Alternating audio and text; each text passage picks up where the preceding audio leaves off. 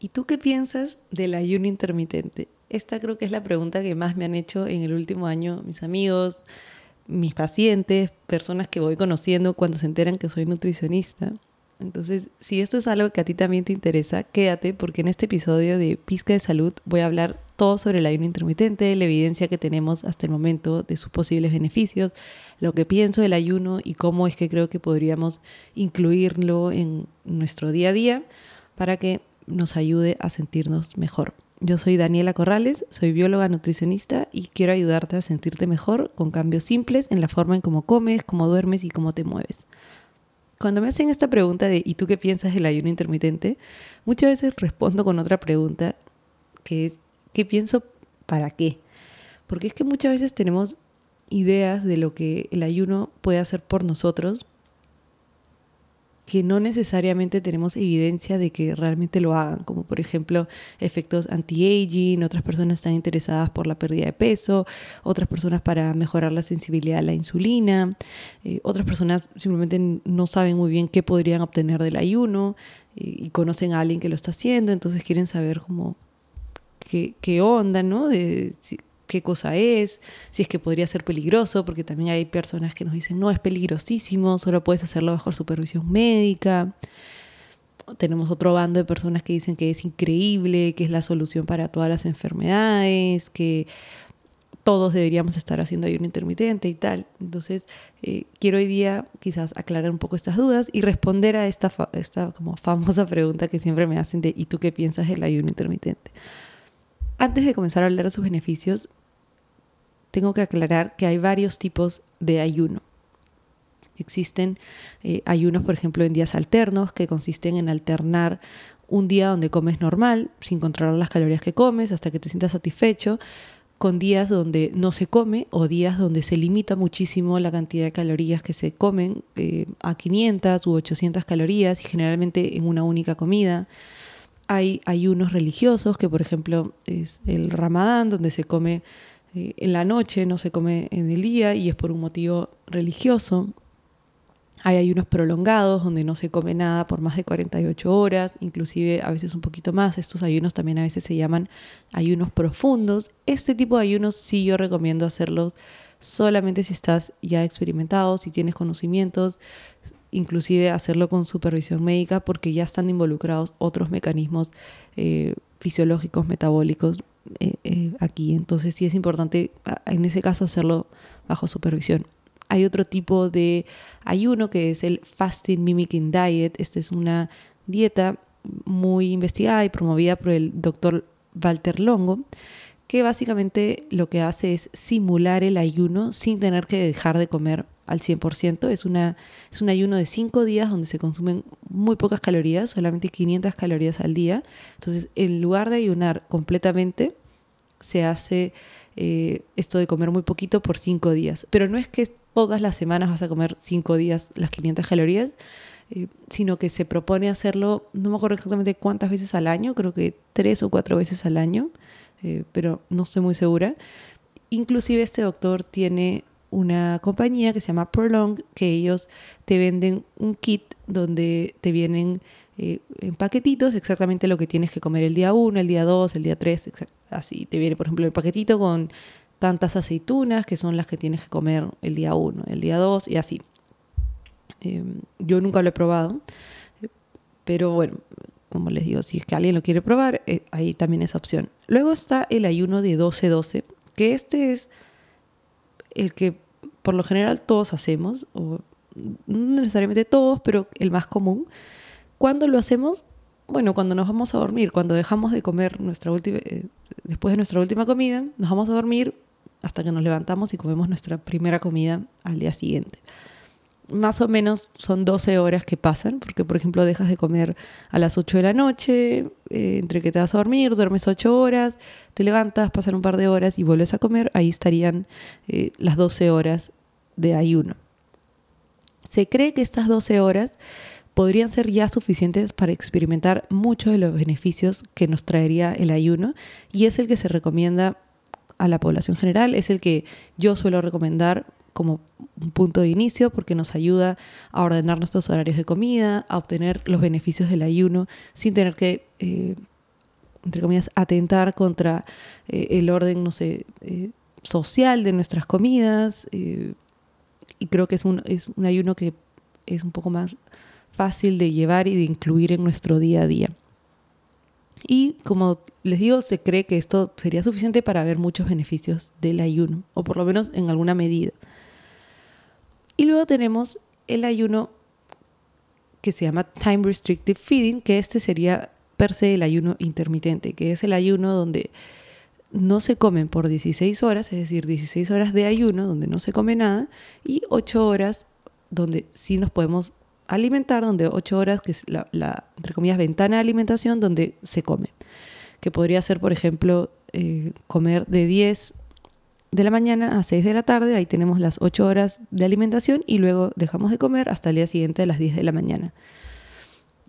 Esto se ha visto que tiene algunos beneficios y, por supuesto es algo relativamente nuevo y no hay tanta evidencia, pero voy a enfocarme en los beneficios de este ayuno de 16-8 en sus principales cinco, eh, como los cinco beneficios más estudiados, que serían la longevidad, ese famoso anti-aging, los beneficios para el cáncer, los beneficios para la resistencia a la insulina y los beneficios para salud intestinal y para bajar de peso. Voy a comenzar hablando sobre los beneficios que podría traer el ayuno intermitente para la longevidad. Cuando se habla de, de este tema, generalmente sale una palabrita que seguramente también la has escuchado, que es la autofagia. Y ya cuando hablamos de esto, ya nadie entiende nada, entramos como un terreno súper místico y te comienzan a hablar de que la autofagia y la regeneración celular y que vas a vivir muchos años y que el anti-aging y ya todo comienza como una confusión y nadie entiende nada. Entonces básicamente lo que es la autofagia es un mecanismo natural de muerte celular programada en el cuerpo. Esto no tiene nada de místico ni de raro, pasa en todos los cuerpos, es completamente natural y de hecho, aunque suene malo, porque muerte celular puede sonar un poco malo, es algo bueno. Lo que hace el cuerpo es programar la muerte de células viejas o que ya no están funcionando bien para eh, que puedan crecer nuevas células. Básicamente lo que hace es programa la muerte de la célula para que lo que está dentro de la célula simplemente no explote y salga por todos lados y pueda generar una inflamación, sino que dice, ok, vamos a ir limpiando todo lo que está dentro, imaginemos que es una casita, entonces, ok, en lugar de simplemente dejar la casa abandonada y ya ve tú qué pasa, comenzamos a limpiar y a botar cosa por cosa, a vender las cosas de la casa, a botar. Entonces se va eliminando, por ejemplo, el núcleo de la célula, rompiendo el ADN, evitando así que simplemente se haga una, que la célula se reviente y que todo el material de adentro salga y genere inflamación. Sabemos que la restricción calórica promueve eh, esta autofagia y se cree que el ayuno intermitente también podría promover esta autofagia disminuyendo la inflamación. ¿Hay algo de evidencia científica? Sí, pero no es muy contundente y por eso es que yo creo que este tema hay que tomarlo con pinzas, porque los estudios que tenemos no son suficientes para poder decir, ok, sí, esto sucede. Todavía no sabemos a partir de qué momento sucede, es decir, cuántas horas de ayuno exactamente necesitamos para que comience a, ocurrir eh, mayor autofagia. Eh, los estudios que tenemos son in vitro en ratas y sabemos que esos estudios no se pueden extrapolar a, humanos. Eh, tampoco está muy claro si es que es algo propio del ayuno o si es que está mediado por la restricción calórica, es decir, si es que es algo que pasa por el ayuno per se o si es que es porque cuando ayunamos hay más probabilidad de restringir las calorías que estamos comiendo, es decir, comer menos porque tenemos menos horas eh, disponibles para comer, ¿no? Y eh, también hasta qué punto sería beneficioso, porque sabemos que la restricción calórica sostenida en el tiempo, o sea, si es que hacemos, eh, restringimos la cantidad de calorías que estamos consumiendo por un periodo muy largo de tiempo, eventualmente se vuelve negativa.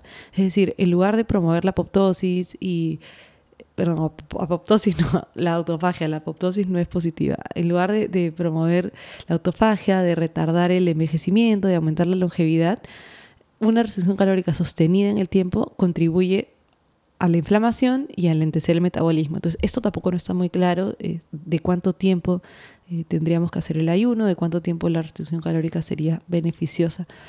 Entonces, bueno, si es que tú quieres hacer el ayuno para una mayor longevidad, para tener una mejor, eh, para un mejor envejecimiento, para disminuir la, inflamación. La evidencia que tenemos hasta ahora no es muy contundente. Y si bien lo puedes probar, si es que es algo que, sientes que no va contigo, que no te gusta, entonces siento que tampoco es que te estás perdiendo de, algo y que, que, no puedas obtener por otro lado con una alimentación saludable, etc. Ahora, ¿qué onda con la ayuno intermitente para el cáncer? Y este es otro tema súper popular y me ha pasado que tengo pacientes oncológicos que me dicen, eh, me han recomendado hacer el ayuno intermitente. O tengo un familiar que le han diagnosticado cáncer y me han dicho que el ayuno intermitente es bueno para el cáncer. ¿Qué es lo que realmente sabemos hasta ahora? Si bien en ratas, en estudios en ratas, hemos visto que el ayuno intermitente podría limitar el crecimiento de células cancerígenas, en humanos no, no hemos visto esto, entonces es importante no nuevamente extrapolar lo que vemos in vitro, lo que vemos en ratas a seres humanos, porque esa evidencia todavía no la tenemos.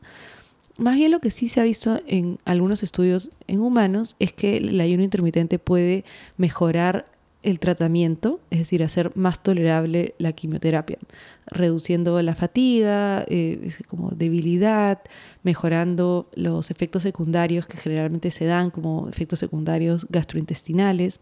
Y también se sabe que podría ser una práctica factible y segura en casos de, de tratamiento de quimioterapia.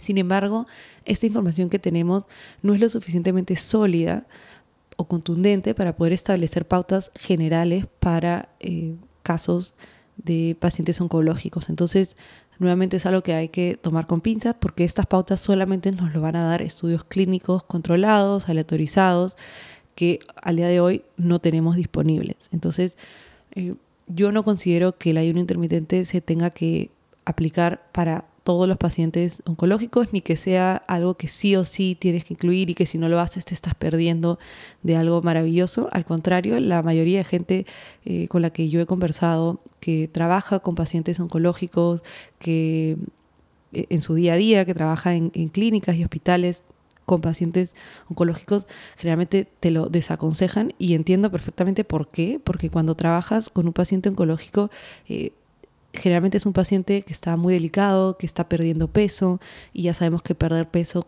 durante un tratamiento eh, para, para disminuir el cáncer, para eliminar el cáncer, es lo peor que puede pasarle a un paciente porque está relacionado con un peor desenlace de la enfermedad. Lo último que queremos es que el paciente pierda peso. Eh, entonces, generalmente no se aconseja así a la ligera por estos posibles riesgos que podría traer. Entonces, no es que lo estoy desaconsejando de manera tajante y que esté diciendo esto es lo peor para el paciente, eh, nunca lo pruebes, pero tampoco creo que sea la solución para todos los pacientes eh, y que siempre, siempre, siempre hay que eh, evaluar el, el posible riesgo de esta intervención. Y otra cosa, también matizar con quién estamos hablando. No es lo mismo una persona joven, con energía, que un adulto mayor. todos los tipos de cáncer no son los mismos. Hay que ver la agresividad del tumor, si es que valdría la pena intentarlo. También hay que evaluar cómo son los hábitos hoy día del paciente. De repente hay una fila enorme de otras cosas por trabajar antes del ayuno intermitente y ¿qué me, qué voy a, me hago probando el ayuno intermitente si tengo muchas otras cosas que mejorar? De repente hay otros aspectos de la alimentación por mejorar, de repente puedo mejorar la hidratación, de repente puedo mejorar eh, algunos alimentos que está consumiendo el paciente, de repente está consumiendo muchos alimentos ultraprocesados y de repente trabajando con eso puedo mejorar muchísimo eh, cómo se siente en, en su tratamiento, cómo afronta la quimioterapia. Entonces, Em, no creo que sea eh, la pócima mágica para eh, tratamiento de cáncer y que te va a eliminar el tumor el día que comienzas a hacer ayuno y que ya está y que si no logras eh, combatir el cáncer es porque no hiciste ayuno. Absolutamente no, para nada, no es así. Así que, como te digo, al final es un tema de matizar para quién sí y para quién no. Ahora yendo un poco más a temas que quizás tienen un poco más de evidencia y este es el tema que quizás más evidencia contundente tiene y es el efecto del ayuno intermitente en la resistencia a la insulina. Eso sí se ha visto en varios estudios que el ayuno intermitente mejora la sensibilidad a la insulina y reduce la resistencia a la insulina más que una restricción calórica tradicional, incluso cuando no hay pérdida de peso. Entonces, ¿qué cosa es la resistencia a la insulina? Básicamente es el primer paso para ser una persona con diabetes tipo 2, para desarrollar una diabetes tipo 2. Cuando uno come, comienza, se libera glucosa en el cuerpo. Esta comida se transforma en glucosa y comienza a dar vueltas en el cuerpo. Y la insulina, imaginémonos que es el portero que te toca el timbre y le dice a la célula, ha entrado la glucosa o viene la glucosa a verte, por favor, hable de la puerta, para que la célula abra la puerta y pueda entrar la glucosa y eventualmente se pueda usar esa glucosa como energía. Cuando hay resistencia a la insulina, es como que nos volvemos sordos a ese timbre, como que dejamos de escuchar al, portero ya las células no le, no le hacen caso a la insulina cuando la insulina viene y le dice, oye, ábrele la puerta que llegó la glucosa. Entonces, conforme va pasando el tiempo, cada vez te vuelves más sordo a este timbre, dejas de escuchar el timbre y te vuelves más resistente a la insulina hasta que eventualmente desarrollas una diabetes tipo 2. Se sabe que la pérdida de peso ayuda a mejorar la sensibilidad a la insulina, que también escuchas este timbre cuando, cuando el portero toca el timbre. Pero se ha visto que el ayuno intermitente por sí solo, incluso cuando no hay pérdida de peso y cuando no, eh, eh, sí, cuando no hay pérdida de peso, se mejora qué tan sensible eres a la insulina. Inclusive mejor que, cuando, que haciendo dieta, que con una restricción calórica tradicional. Entonces, por eso es que, este, que el ayuno intermitente se recomienda muchísimo para personas que tienen, por ejemplo, una historia familiar de diabetes tipo 2, para personas que tienen resistencia a la insulina, y no solamente para personas que están en riesgo de, enfermarse, sino en general la resistencia a la insulina no solamente está relacionada con, con, diabetes tipo 2 o diabetes gestacional, sino también con otras patologías y desórdenes como por ejemplo el síndrome ovario poliquístico, también con, con, la calidad de sueño, con la ansiedad, con peor sistema inmune, con migrañas, dolores de cabeza, también está relacionado con agilidad mental, incluso con enfermedades neurodegenerativas como el Alzheimer, también con problemas de piel, eh, con incluso también riesgo de cáncer. Entonces hay un largo etcétera de síntomas y de patologías y enfermedades que están relacionadas a una resistencia a la insulina. Entonces, eh, de verdad que hay muchísimos beneficios por esta, por esta vía de, de una mejor sensibilidad a la insulina. Ahora, importante, si es que tú sientes que el ayuno intermitente no va contigo, hay otras formas de manejar o combatir o revertir la resistencia a la insulina. Es decir, no es que el ayuno intermitente sea la única forma y que si no haces ayuno te fregaste porque no hay otra opción para ti. De hecho, la forma más potente de sensibilizar la célula a, este portero que le toca el timbre o a esta insulina es haciendo ejercicio. Haciendo ejercicio y evitando el sedentarismo. Y los menciono como cosas aparte porque el ejercicio, esa hora o media hora, 45 minutos que tú haces una actividad física, ya sea de cardio o de pesas, de manera programada, no es lo mismo a el sedentarismo, el evitar el sedentarismo, porque el sedentarismo se refiere a las otras 23 horas del día que no son esa hora que hiciste ejercicio. Y siempre lo, lo, menciono de forma separada porque veo que hay personas que dicen, no, pero yo ya hice 45 minutos de ejercicio, ya entrené. Y todo el resto del día están sentados en una silla. Entonces sí, súper bien que fuiste y entrenaste, o sea, está bien, pero no es suficiente porque una cosa es el ejercicio y otra cosa es qué tan activo eres, qué tan activo que si eres una persona activa o no, que tanto te mueves en el día, más allá de esa hora que hiciste ejercicio, que levantaste pesas, que hiciste cardio, etc. Entonces, esas dos cosas mejoran muchísimo la sensibilidad a la insulina. De hecho, son eh, las dos cosas que mejor nos hacen, que mejor ayudan a sensibilizarnos a la insulina. Después también tenemos eh, la opción de trabajar con la cantidad de carbohidratos que estamos consumiendo. Disminuir la cantidad de carbohidratos también nos ayudan a sensibilizar el cuerpo a la, insulina.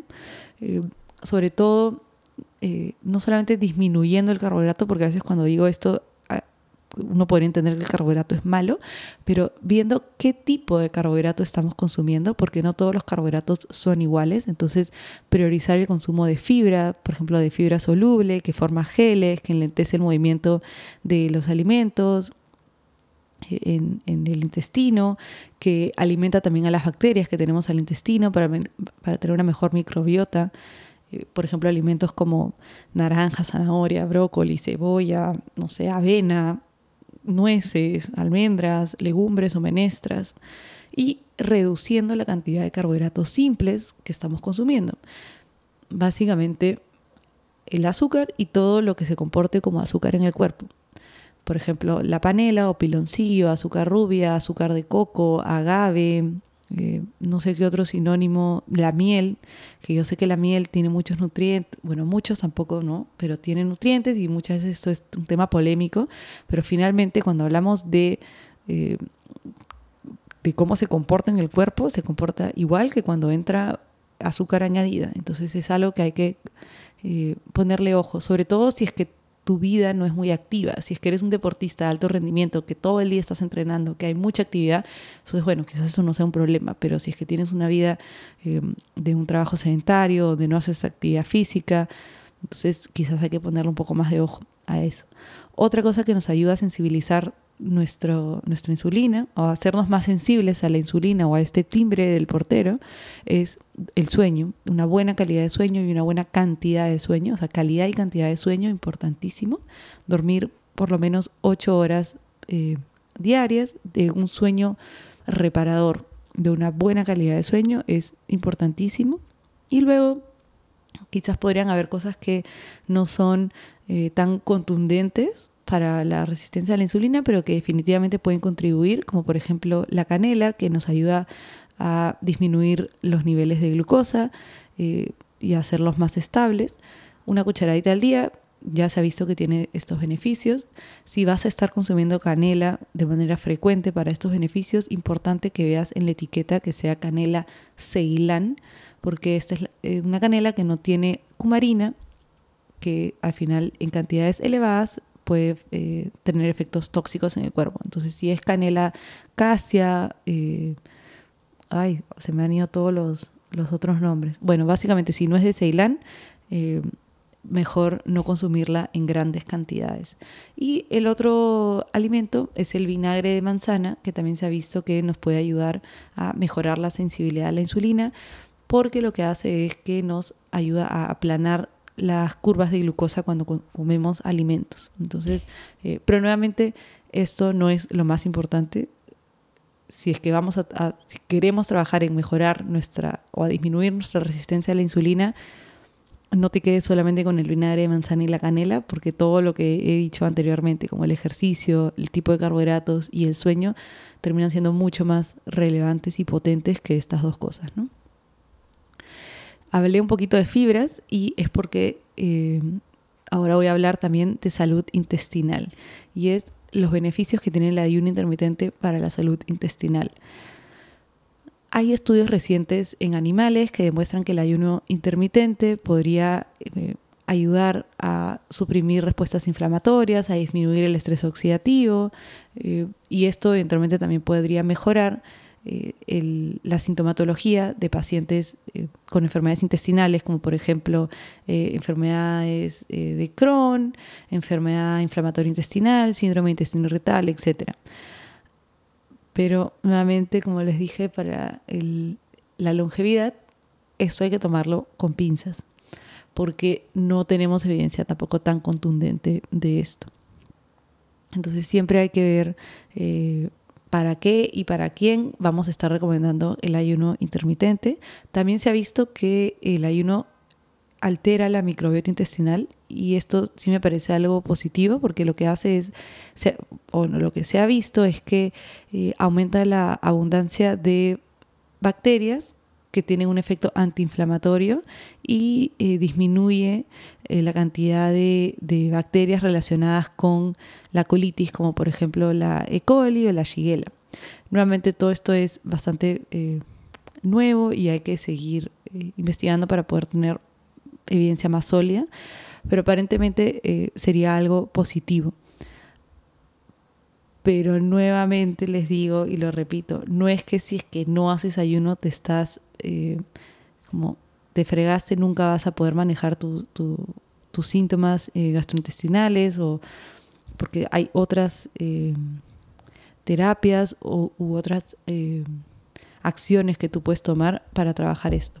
Lo que sí ayuda muchísimo para salud intestinal es el, el ser constante con la cantidad de comidas que hagas en el día y con el horario de las comidas en el día. Entonces, tener, marcar este orden sí resulta bastante beneficioso para pacientes que tienen problemas de salud intestinal. Y ahora pasando al tema que seguro es el que más nos interesa y es el, el más quizás popular, es el de el ayuno intermitente para la pérdida de peso. Lo más probable es que si has escuchado el ayuno intermitente sea o por la longevidad o por el tema de la pérdida de peso. Y acá lo bueno es que también la evidencia es súper contundente, así como lo dije que lo era para la resistencia a la insulina, pero en este caso es súper contundente a la hora de demostrar que el ayuno intermitente por sí solo no promueve la pérdida de peso. Es decir, lo que, lo que hace que uno pierda peso es la restricción calórica. Y ¿Qué rol juega el ayuno intermitente ahí? Bueno, que para algunas personas el hacer ayuno intermitente facilita poder hacer la poder tener una restricción calórica y por ende bajar de peso. Pero cuando se ha comparado el ayuno intermitente con restricción calórica versus sin restricción calórica, cuando no hay la restricción calórica no se pierde peso. Es decir, el ayuno por sí solo no hace que una persona baje de peso. Entonces, a la hora de bajar de peso no es que el ayuno intermitente tenga nada de, especial. Simplemente, si es que te funciona como una herramienta para poder mantener una restricción calórica por más tiempo, o no por más tiempo, sino te ayuda simplemente a sostenerla, eh, entonces es algo que, que, te suma. Pero si no, hay otras estrategias que tú puedes aplicar para poder bajar de peso sin tener que pasar por el ayuno intermitente. Es decir, no hay nada milagroso de, del ayuno intermitente. Simplemente esa persona está comiendo menos energía y por eso es que está bajando de peso. Lo que vendría a ser igual a cualquier otra dieta. Ahora que ya vimos los cinco potenciales beneficios del ayuno intermitente y antes de pasar a cómo es que yo les aconsejaría incluir el ayuno intermitente en su día a día, si es que es algo que les interesa, eh, les quiero comentar sobre un subtipo del ayuno intermitente que es algo nuevo que se está investigando, que es el Early Time Restricted Feeding. Lo que hace eh, o, lo que se hace en este tipo de ayuno es básicamente eh, controlar a qué hora se hace la ventana de alimentación. Y se busca que la ventana de alimentación esté durante el día y que el ayuno comience eh, a tempranas horas de la tarde y es indiferente si es que hay restricción calórica o no, porque el ayuno intermitente en principio no, no requiere que haya una restricción calórica. Lo único que pauta el ayuno intermitente es a qué hora dejas de comer y a qué hora comienzas a comer. Entonces, este tipo de ayuno de early time lo que busca es que hagas el ayuno con o sin restricción calórica, pero que se haga específicamente eh, durante las horas de la noche, es decir, que se coma durante el día. Entonces, ¿por qué es que se está haciendo este tipo de, subrama de investigación y por qué se está investigando eso? Bueno, es porque se sabe de que la comida es uno de los principales factores que afectan nuestros relojes circadianos. Nuestro cuerpo tiene eh, relojes internos que saben qué hora es y estos relojes marcan la pauta de todos los procesos que ocurren en el cuerpo mediante una modulación hormonal. Entonces el cuerpo sabe qué hora es y según esto va diciendo, ok, ahora hay que liberar esto, ahora nos toca hacer esto, ahora nos toca esto y va alineando los procesos que van pasando en el cuerpo con el momento ideal del día para que esto ocurra. Y la comida es uno de los principales factores que eh, va regulando estos relojes. Otros factores son las horas de sueño y, por ejemplo, la hora del día, porque nuestro cuerpo también sabe si es día, si es amanecer, o si es de noche, o si es anochecer. Lo que muchas personas hacen cuando tratan de hacer el, ayuno intermitente, y esto es algo que yo veo súper común, es que por un tema de facilidad social comienzan a hacer el, el ayuno o comienzan, perdón, a comer a mediodía o a una de la tarde para así poder terminar su ventana de alimentación a golpe de 8 o 9 de la noche. Y de esta manera pueden almorzar en un contexto social normal, a una hora de almuerzo normal, y eso les permite seguir comiendo hasta altas horas de la noche, como 9, 10 de la noche o, u 8, dependiendo a qué hora comenzaron a comer. Y lo que se hace es, eh, durante la mañana están simplemente tomando café, porque se sabe que el café no rompe el ayuno, el café solo, sin azúcar, sin leche, sin nada, no rompe el ayuno. Entonces lo que hacen es, con café aguantan hasta la hora del almuerzo y en el almuerzo comienzan a, ya abren su ventana de alimentación. Sin embargo, hay bastante debate de esto y se cree que no sería lo mejor porque se ha visto que comer de día está relacionado a un mayor vaciamiento gástrico, es decir, que ayuda a que la comida pase del estómago a los intestinos mejor, hay una mayor salivación, que ya sabemos que la digestión comienza en la boca, una mayor salivación nos ayuda a digerir mejor los alimentos, hay una mayor termogénesis, que es cuánta energía se libera de los alimentos, hay una mayor actividad mitocondrial, que las mitocondrias son las que hacen energía en el cuerpo, hay una mayor motilidad intestinal, es decir, los intestinos se mueven mejor para poder digerir mejor esa comida, hay una mejor secreción de ácidos biliares que finalmente terminan ayudándonos a digerir mejor las grasas y un mayor transporte de nutrientes.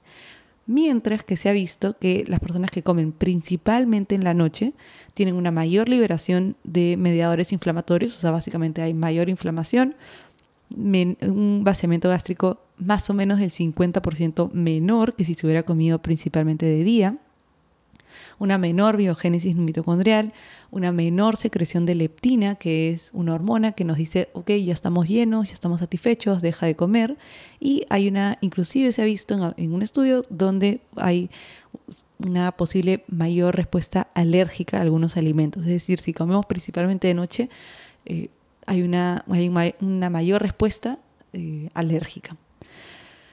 También se ha visto que desayunar o romper el ayuno durante el día eh, aumenta la expresión de estos genes que nos ayudan a marcar la pauta en nuestros relojes eh, circadianos, de unos genes que se llaman genes clock, que no voy a entrar en detalle de eso, pero básicamente nos, nos afinan los relojes eh, para mantenernos en sincronía con el día y la noche. Y también hay otros estudios que han visto que comer hacia la tarde-noche, o sea, comer tarde,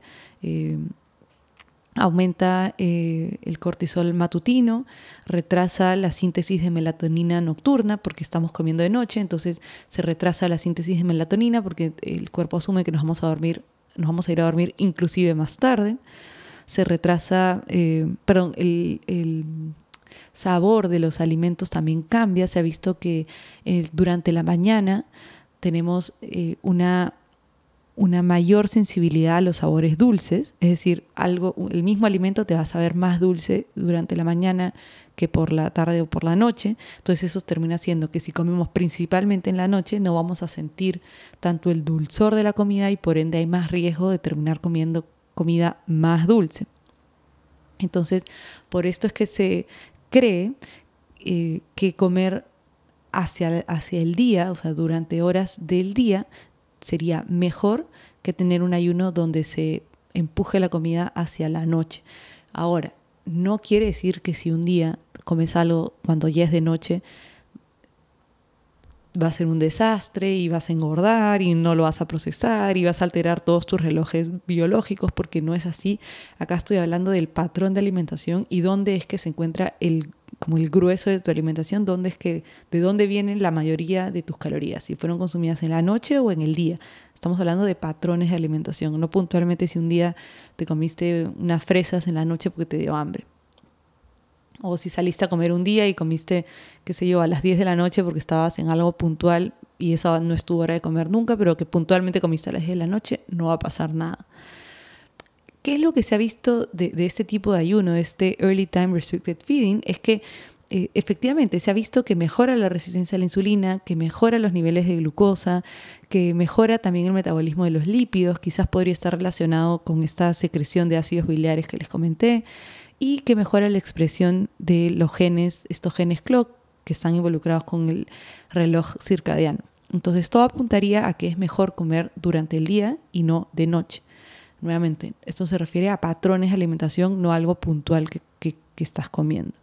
Entonces las grandes cargas de comida idealmente que estén cuando es de día y no cuando es de noche. Entonces, para estas personas que están con café toda la mañana y comienzan a comer a mediodía, una o dos de la tarde, quizás no sería la mejor opción y esto es algo que yo le recomiendo a todos mis pacientes que me piden eh, una pauta, una guía para ayudarlos a probar el ayuno intermitente, es que lo hagan durante el día. Eh, nuevamente, esto es algo bastante nuevo, es una nueva rama de investigación, pero los resultados que hay hasta el momento apuntan a que este patrón de alimentación sería mejor, es decir, el patrón de comer durante el día y no durante la noche. Yo lo encuentro coherente y lo, sigo priorizando, o sea, sigo priorizando la, la idea de comer durante el día y no durante, o principalmente durante la noche si es que hay algo puntual que vas a comer durante la noche, o si es que donde vives ha comenzado a oscurecer mucho más temprano, por ejemplo, está oscureciendo a las 5 de la tarde y tu última comida es a las 7 de la noche, no pasa nada porque ya es tu última comida y todo lo que has ido comiendo en el día vino cuando era de día. Pero no comenzar a comer a las 2 de la tarde para terminar de comer tu última comida a las 10 de la noche. Ahora, el ayuno intermitente es para todos? En principio sí, en principio todos podríamos hacer ayuno intermitente, de hecho nuestro cuerpo está diseñado para, para poder tolerarlo, si no imagínense, no hubiéramos podido sobrevivir, o sea, antes eh, la especie no tenía una refrigeradora, no tenía una cocina, no tenía un delivery de comida donde simplemente cada tres horas llamaba y, y tenía comida disponible, o sea, había que salir y buscar tu comida, cazar tu comida y de repente había un día entero donde no comías porque simplemente no había nada que comer, entonces biológicamente nuestro cuerpo está preparado para tolerarlo y no le va a pasar nada. Entonces, por eso, en principio, sí, todos podríamos hacerlo. Es una herramienta, además, segura, que no produce alteraciones de energía, ni también se ha visto que no promueve desórdenes eh, alimenticios, pero en la práctica hay casos en donde quizás no sea la mejor opción para incluir o no sea recomendable. ¿Para quiénes? Por ejemplo, para atletas de alto rendimiento, atletas que tienen un requerimiento energético muy alto, no hace sentido hacer ayuno intermitente. O sea, ¿por qué complicar más esta ingesta de energía en personas que quieren aumentar masa muscular, que, les se les hace muy difícil aumentar masa muscular? Eh, quizás no sea la mejor opción personas que, por ejemplo, tienen o han tenido relaciones, eh, una mala relación con la comida, que sufren de desórdenes de alimentación o que han sufrido de desórdenes de alimentación, quizás no sea lo mejor. Y no es porque el ayuno promueva el desorden de alimentación, sino que generalmente eh, en personas que tienen o han tenido un desorden de alimentación, eh, no, no necesitan una restricción más eh, en la forma en cómo se están alimentando. Esto no les va a sumar nada positivo. Entonces yo no lo recomiendo en esos casos y tampoco lo recomiendo en embarazadas. A pesar de que no hay evidencia que diga que es peligroso para una embarazada, por un tema de precaución, porque no se han hecho estudios en embarazadas, es que yo no lo aconsejaría. Siento que el riesgo para una embarazada es mayor que el beneficio que se podría obtener de esto. Entonces, por esa razón es que no lo, no lo recomiendo. Y lo mismo eh, para los niños, ¿no? Eh, por, lo, por, lo, mismo que, que dije de las embarazadas. Quizás el riesgo sería mayor que el posible beneficio que se podría obtener y creo que no lo justifica. Ahora, si es que tú quieres practicar el ayuno intermitente, ¿cómo es que yo te aconsejaría hacerlo? Te diría que empieces poco a poco, que quizás comiences con un esquema de 12-12, diciendo que si mi última comida es a las 8 de la noche, voy a hacer mi primera comida a las 8 de la mañana. De repente puedes hacer tu última comida a las 7 de la noche y tu primera comida al día siguiente a las 7 de la mañana, cosa que no comes tan tarde por la noche y tu primera comida la haces temprano a las 7 de la mañana. Y así puedes ir probando si te sientes cómodo, de repente alargas una hora más y de repente haces un ayuno de 13, 11, de 14, 10 y así poquito a poco comienzas a aumentar tu ventana de alimentación, tu ventana de ayuno, perdón, hasta donde tú te sientas cómodo, donde sientes que va con tu vida. Importantísimo. Si es que sientes que tienes que ponerte alarmas para acordarte cuándo es que comienza el ayuno, si sientes que tienes que eh, cuando suena la alarma, te sientes que te comienza a dar un montón de hambre, que estás sufriendo, que no aguantas, que estás que te comes las uñas de las manos porque no eh, te, genera muchísimo estrés. Entonces no tiene ningún sentido. Yo hace unos años entré a un grupo de ayuno intermitente de una doctora y en el grupo eh, nos escribían, ay chicas, bájense tal aplicación que les va a mandar una, una alerta de cuándo es que comienza su ventana de ayuno y Y yo decía, pero esto es una locura, o sea, ¿cómo es que, o sea, me, suena, y, literal, la, aplicación sonaba una alarma y te decía, ya comenzó tu ventana de, de ayuno, ya no puedes comer nada, y les juro que yo veía eso y solamente de verlo ya me daba hambre, me daba una ansiedad horrible de saber que hasta el día siguiente, hasta no sé qué hora no iba a poder comer, y me pareció fatal. Entonces yo definitivamente por esos métodos creo que no, no me parecen los, los más sanos, no promuevo esos métodos. Creo que si, si, va, si vamos a hacer ayuno intermitente tiene que pasar de manera natural. Y algo muy curioso que he experimentado eh, en mí misma y también con algunas personas que he ido conociendo es que me dicen que su forma de alimentación, la forma en cómo comen, de manera normal para ellos, su manera normal de comer, es eh, haciendo una especie de ayuno intermitente y que lo han hecho toda la vida, incluso antes de que tuviera el nombre ayuno intermitente. Y que de repente son personas que comían, eh, comenzaban a comer su desayuno a las 6 de la mañana, 7 de la mañana u 8 de la mañana y a eso de las 4 de la tarde hacían su última comida y ya no les daba hambre. O 4 o 5 de la tarde su última comida y ya no les daba más hambre. Entonces, inconscientemente, de manera natural, estaban practicando un ayuno intermitente incluso antes de que tuviera un nombre. ¿no? Entonces, si es así, si se te da de manera natural comer de esta manera, está bien. No, síguelo haciendo, me parece una super forma de hacerlo mientras que no te genere un malestar. Yo, por ejemplo, he comido así, no sé si, si la palabra sea siempre, pero por muchos años mi forma de comer es así. Antes de saber que existía el ayuno intermitente y que comer así podría tener beneficios para mí. Yo hacía mi primera comida del día a eso de las 7, 8 de la mañana. Y de ahí generalmente me, me vuelve, mi, o sea, el último momento que me da hambre en el día es a eso de las 4 y media, 5, que me da hambre de nuevo. Como y después el hambre desaparece por completo y me olvido de que tengo hambre, me olvido de la comida hasta el día siguiente que me vuelve a dar hambre en la mañana. Entonces, así es como he comido siempre, se, la forma en como como de manera natural, no tengo que forzar e, ese tipo de alimentación, no tengo que poner una alarma para, para acordarme que ya no puedo comer más y además, si es que en algún momento tengo que comer de noche, si es que tengo una cena, una comida, si es que alguien me invita a comer, sé que tengo la, libertad de comer cuando yo quiera comer. Es decir, no lo hago de manera estricta. No es que eh, voy a un evento y digo, no, perdón, pero yo no estoy comiendo nada, ya comenzó mi ayuno y estoy tomando agua, mirando a todos comer y yo eh, viendo cómo todos comen y yo no puedo comer. O sea, para nada. Si es que quiero salir en la noche eh, y disfrutar una comida con amigos, qué sé yo, lo hago sin ningún problema. Porque muchas veces nos olvidamos que la salud es también la salud mental. Entonces yo no puedo hacer algo buscando salud física, por ejemplo, hacer el ayuno intermitente para bajar de peso o hacer el ayuno, que ya sabemos que eh, directamente no ayuda, pero bueno, de repente hay un intermitente para mejorar mi sensibilidad a la insulina, pero esto compromete mi salud mental, mi salud social. Entonces, ¿cuál es el punto de hacerlo? De repente mejor otras cosas y no perjudico mi salud mental, mi salud social por hacer esto. Entonces, eh, creo que eso es algo súper importante siempre en tener en cuenta, no solamente con el ayuno, sino en cualquier cambio en general que hagan, es eh, poner todo eh, sobre la mesa y decir, ok, si este cambio que estoy haciendo me suma a mi salud física, mental, social, espiritual, porque si por buscar salud física perjudico mi salud mental, entonces cuál es el punto de hacer eso. ¿no?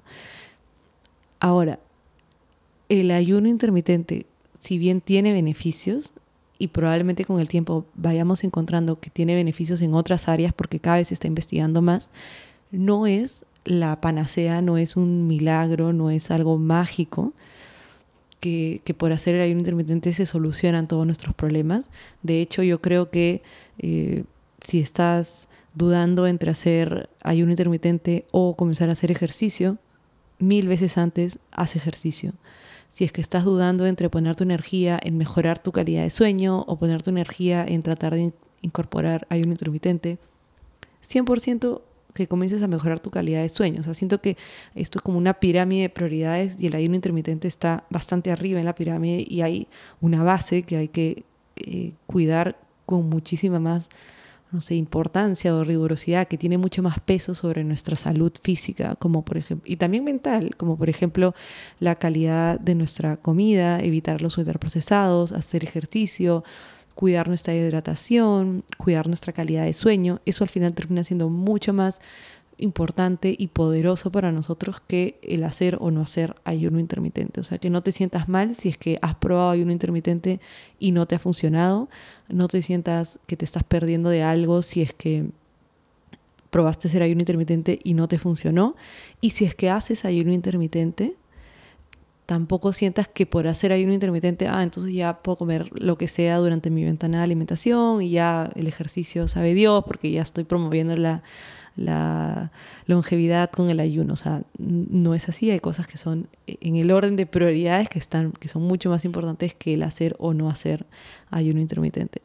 Entonces, los pilares de la salud física son los mismos, alimentación, entrenamiento o actividad física, sueño y hidratación. Y esos son eh, los pilares que, tenemos que cuidar. El ayuno intermitente quizás es un tipo de esquema de alimentación que podemos hacer o no hacer y que puede tener beneficios, pero que tampoco no es que nos estamos perdiendo el mundo si es que no lo hacemos.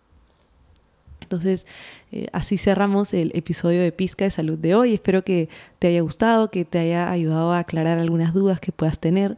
Si es que todavía hay más dudas, que seguro hay, eh, estaré encantada de que me las hagas y ayudarte a resolverlas. Quizás de repente podemos hacer otro episodio hablando de algunos mitos que hayamos escuchado. Eh, no sé. Espero tus comentarios y espero haberte ayudado hoy día. Nos vemos la próxima semana. Un abrazo.